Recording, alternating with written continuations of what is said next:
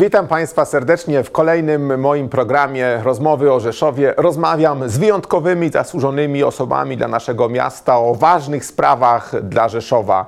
Zapraszam do oglądania na Facebooku, na moim kanale YouTube i ściągania podcastów ze Spotify. Dziś moim Państwa gościem jest Pan Maciej Masłowski, polityk, poseł, przedsiębiorca, nauczyciel akademicki. 94 tysiące głosów zdobył w ostatnich wyborach do Senatu, nieznacznie przegrywając z kandydatem Prawa i Sprawiedliwości, a 55 tysięcy w samym Rzeszowie. Cześć Maćku. Cześć, dzień dobry. Jak Maćku oceniasz dwie dekady rozwoju naszego miasta? No myślę, że te dwie dekady ostatnio y, rozwoju miasta to pasmo sukcesów, y, bez, bez wątpienia. Każdy, kto mieszka w tym mieście, zdecydowanie widzi, że to, co było jeszcze kilkanaście czy nawet kilkadziesiąt lat temu, a to, to jest dzisiaj, to jest wielka zmiana. Sam fakt poszerzenia granic miasta, e, w związku z tym, jak miasto się powiększyło, więcej inwestycji, e, więcej miejsc pracy, więcej też zabudowy tej e, mieszkaniowej, no ale za pracą idą ludzie, to jest jakby naturalne, więc miasto idzie cały czas do przodu. Zawsze jest miejsce, żeby się rozwijać bardziej, natomiast e, myślę, że idziemy w bardzo dobrym kierunku i to jest pasmo sukcesów, dlatego nasze miasto jest też na szczycie, jeżeli chodzi o przeróżne rankingi w różnych aspektach życia w naszym mieście. Jesteś nauczycielem akademickim, y, doktorem, prawie już wykładowcą.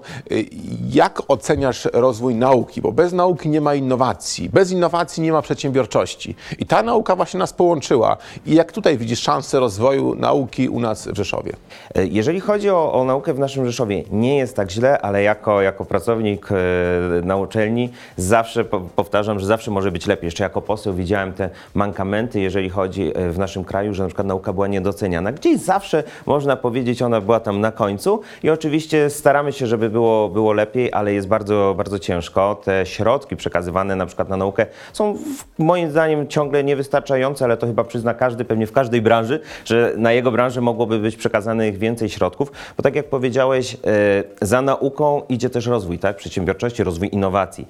Ja mam to szczęście, że w związku z tym, że pracuję na uczelni, więc jestem bardzo blisko, jeżeli chodzi o projekty innowacyjne. Z kolei to e, przekłada się na docelowo produkt, na, na wpływ na przedsiębiorczość. Ja od zawsze, kto, kto śledzi moją karierę, byłem zwolennikiem e, łączenia nauki i biznesu, bo uważam, że to przynosi same korzyści i dlatego tak ważna jest właśnie współpraca uczelni z biznesem, z przedsiębiorcami, bo to w dużej mierze y, naukowcy między innymi pracują nad innowacjami, które później w przedsiębiorstwie, w biznesie są wykorzystywane. Rzeszowskie uczelnie również y, pełnią taką rolę, e, a miasto bez wątpienia e, jest ważnym czynnikiem w całym tym życiu naszych uczelni wyższych, dlatego że poprzez wsparcie, poprzez współpracę, tą symbiozę pomiędzy miastem a uczelniami wyższymi, to ma przełożenie na innowacje i na biznes, e, no tak, na przedsiębiorczość. Nowoczesne, inteligentne miasto stawia na innowacje, rozumiane nie tylko jako szeroko rozumiana przedsiębiorczość czy startupy, ale również technologie w służbie mieszkańców, na poprawę życia mieszkańców. I tutaj y, pomysł monoraila, y, który nas z panem prezydentem połączył, ale wiem, że ty tutaj również jesteś prekursorem tego pomysłu. Jak go oceniasz i szanse wdrożenia w życie? Przypomnę państwu, monorail to jednoszynowa kolej miejska, nazwiemy ją koleją rzeszowską. E, To znaczy tak, no ja jestem, e, tak samo powtórzę się, że kto, kto mnie zna i śledził e, jakby moje dotychczasowe dokonania, wie, że jestem absolutnym fanatykiem, jeżeli chodzi o innowacje nowoczesne technologie. To jest bardzo proste, ponieważ uważam, że poprzez zastosowanie nowoczesnych technologii my możemy generować oszczędności, które się z kolei przysporzą miastu, a także e, jeżeli na przykład mówimy o monorailu. W Rzeszowie dzisiaj mówi się o monorailu jako nie wiadomo jakiej innowacji. Tak naprawdę ja też jestem zwolennikiem obserwacji tego, co dzieje się za granicą i zapewne wiesz, że już gdzieś na świecie są e, nawet i trzypoziomowe monoraile i to jest jakby naturalny środek e, transportu w, w danym mieście E, i uważam, że Rzeszów, Rzeszów zasłużył już w końcu na, na taki środek e, komunikacji. On oczywiście nie będzie jedynym środkiem, ale uważam, że po pierwsze bardzo dużo wniesie, jeżeli chodzi o komunikację zbiorową, a po drugie, no też w skali kraju będziemy w zasadzie pierwszymi, którzy, którzy by coś takiego wybudowali. Mam nadzieję, że przed Śląskiem nam się uda, ale to już wspólny nasz jakby cel do tego, żeby dojść. A A tak, zaczynało się, ponieważ ja blisko współpracowałem zarówno z prezydentem Ferencem, jak z, z ratuszem e, i tak przygotowywaliśmy projekt nowelizacji ustawy o transporcie zbiorowym, który złożyłem w Sejmie, który niestety, nie będę tutaj może wymieniał nazwisk, ale, ale jakby nie przeszedł dalej, e, został w pewnym momencie odrzucony. E, miał, oczywiście tam wykazywano jakieś błędy, ale jak dobrze wiesz, wszystko możemy e, w Sejmie poprawić, tak, na etapie pracy komisji, komisji sejmowych, komisji senackich. W związku z tym e, ten projekt, można powiedzieć, przepadł. Miał być e, później kontynuowany, ale gdzieś praca jakby zastygła i dopiero chyba e, ja z Sejmu wyszedłem, ty do Sejmu wszedłeś i zacząłeś kontynuować i dosyć sprawczo, z tego co wiem, dobrze ci, dobrze ci idzie, jesteśmy blisko, w zasadzie już czekamy tylko na podpis, a z kolei pewnie są przeciwnicy w mieście, którzy mówią monorail nie, monorail nie, wiesz, ja to odbieram na zasadzie tak, jak pojawiała się elektryczność, to się ludzie bali, jak się pojawiał telewizor, ludzie mówią, po co telewizor, przecież jest radio. I tak za każdym razem mamy takich może nie hamulcowych, ale, ale osoby, które po prostu boją się tych innowacji, boją się tych nowoczesności, sam wśród znajomych, czy nawet rodziny, przecież pamiętam, jak jeszcze babci nieraz mówiłem o czymś, babcia mówi, a kto to widział, te komputery, to zagłada i tak dalej, taka sam jestem informatykiem, więc, więc zupełnie to y, nie trzeba się bać, trzeba po prostu zaufać tym, którzy, którzy są postępowi, chcą iść do przodu. I myślę, że monorail to byłoby no coś, o czym y, o Rzeszowie byłoby jeszcze głośniej nawet niż w tych wyborach. Drugie pytanie, które chciałbym zadać w kontekście innowacji, to jest y, pytanie dotyczące y, biogazowni. Odpady, y, gospodarka komunalna y, i w tej chwili już uważa się, że spalanie jest passé. Najnowocześniejszą formą gospodarki komunalnej jest właśnie odzysk, jest właśnie recykling. Pomysł biogazowni, przetwarzania materiałów biologicznych na biometan. I jak tutaj oceniasz szanse rozwoju naszego miasta? Czy możemy być tym prekursorem recyklingu w całym naszym kraju? Przypomnę, że gdy byłeś w Sejmie, również miałeś na ten temat wiele wystąpień. E, Tak, no biogazownia też można powiedzieć jest taką e, jedną z innowacyjnych form, więc naturalne, że budzi moje zainteresowanie. I w związku z tym e, biogazownia w Rzeszowie myślę, że powinna być. Oczywiście ci- trudna jest, trudny jest temat dotyczący lokalizacji, no ale to rolą władz jest jakby usytuować w takim miejscu, żeby było do, dogodne dla, dla mieszkańców, żeby nie przeszkadzało nikomu, a jednocześnie żebyśmy jako miasto czerpali z tego korzyści.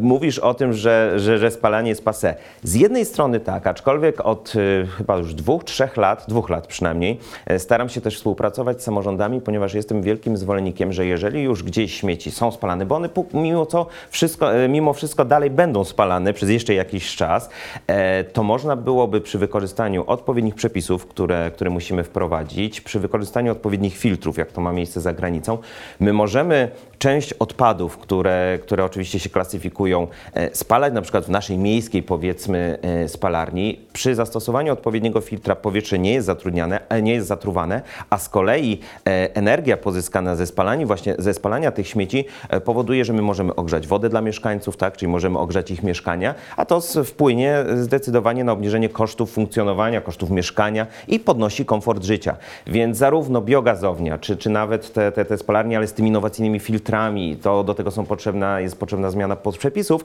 to zdecydowanie jestem za i myślę, że to jest kwestia lat y, i niewielu lat mam nadzieję i, i te wszystkie rzeczy po prostu będziemy mieli w Rzeszowie. A nowe technologie w służbie turystyki? Zapytam o to. Mamy y, również y, w, u nas w mieście bardzo wiele zabytków. W tej chwili zamek przechodzi na rzecz miasta. I jak wykorzystałbyś nowe technologie właśnie w służbie kulturze, turystyce?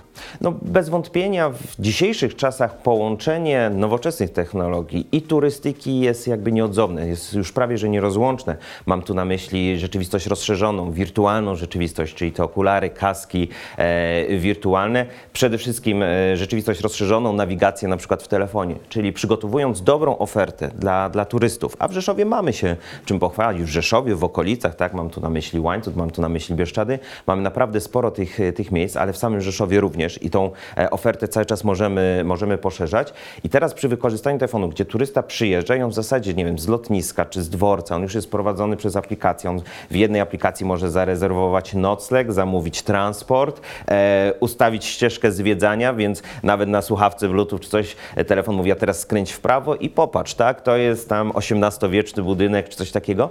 Więc wykorzystanie tych nowoczesnych technologii w turystyce e, jest jakby naturalnym elementem i niewykluczone, że właśnie Rzeszów mógłby być takim e, innowatorem, jeżeli chodzi o turystykę, tak? o, o tą właśnie rzeczywistość rozszerzoną, e, wirtualną rzeczywistość. Moglibyśmy przygotować taką, taką ofertę dla, tu, dla turystyki, a pamiętajmy, że jeżeli turystyka się rozwija, turyści przyjeżdżają do Rzeszowa, to lokalna gospodarka na tym tylko korzysta.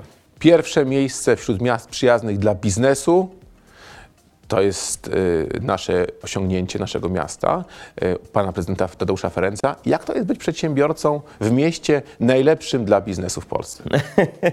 Jest, y, myślę, że ciężko, ale to nawet nie tyle chodzi o ciężko, że jest w samym mieście. Ciężko jest, pewnie każdy się ze mną zgodzi, trochę prowadzić biznes w Polsce, no bo chodzi o przepisy. My mamy dosyć bardzo dużo przepisów, jak dobrze wiesz, jesteś prawnikiem, więc mamy multum tych przepisów, aczkolwiek z drugiej strony Polacy świetnie sobie z tym, z tym radzą jakoś. Mamy, mamy to wszystko tak usystematyzowane, że jednak prowadzimy biznes i często te biznesy wychodzą za granicę, tak? O naszych rozwiązaniach, o naszych pomysłach słyszymy za granicą, e, nawet w Krzymowej Dolinie, więc to się zdecydowanie e, sprawdza. E, Ja akurat mam to szczęście, że kiedyś prowadziłem agencję eventową czy, czy marketingową. Teraz bardziej z racji też i, i wykształcenia i takich zainteresowań jestem w tej działce startupowej. W związku z tym tak naprawdę nam do pracy wystarczy pomieszczenie, komputery, dobre podłączenie do internetu, serwer i, i jedziemy z, z tematem.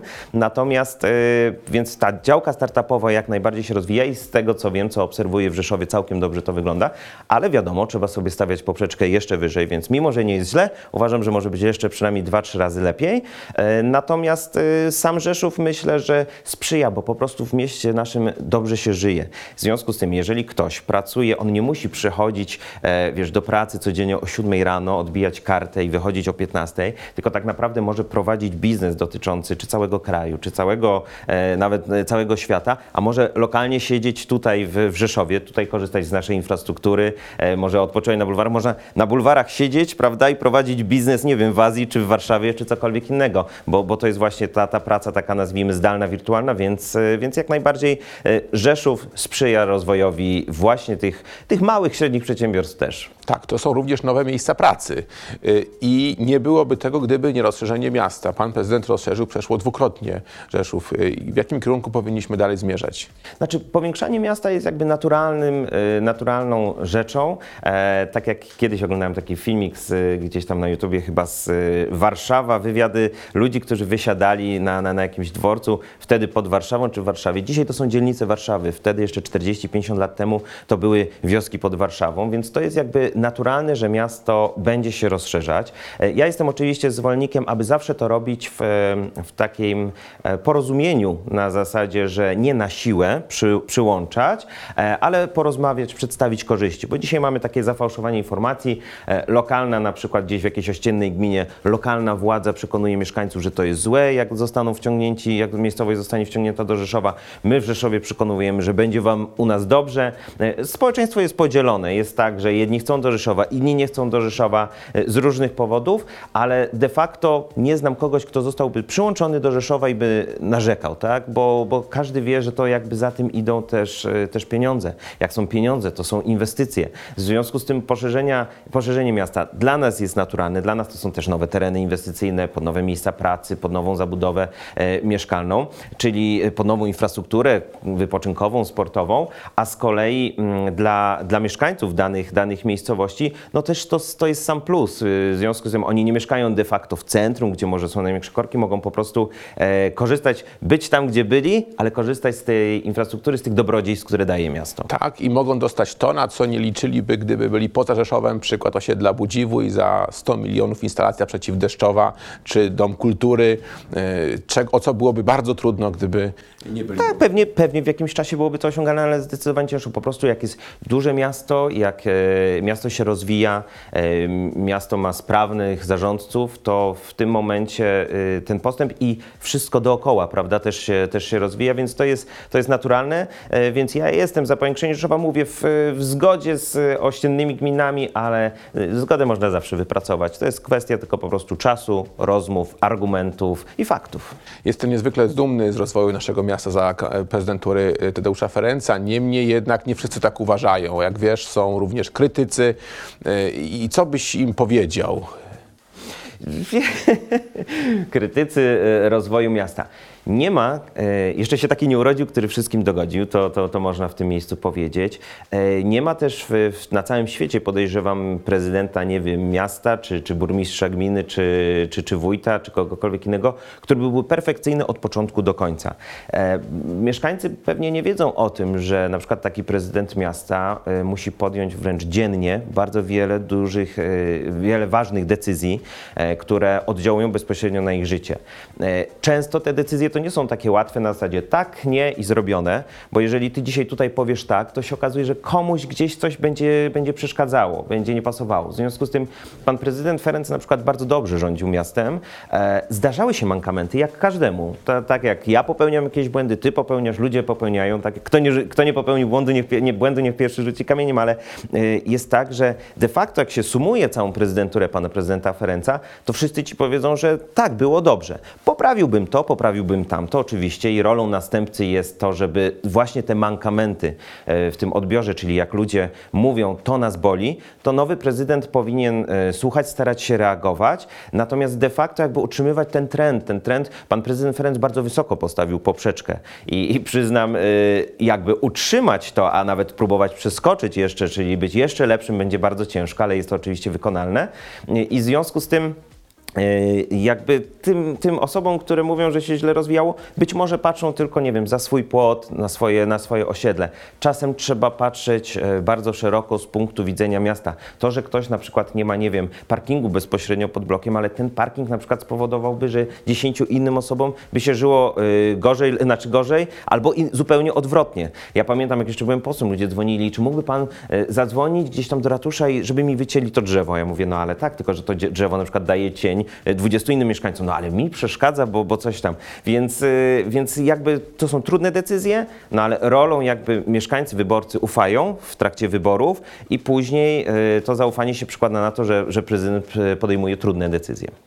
Dziękuję serdecznie Tobie, dziękuję Państwu i zapraszam na kolejne odcinki moich rozmów o Rzeszowie, które prowadzę i do oglądania na moim kanale Facebook, YouTube, ściągania podcastów ze Spotify. Dziękuję serdecznie za odwagę. Do zobaczenia za tydzień.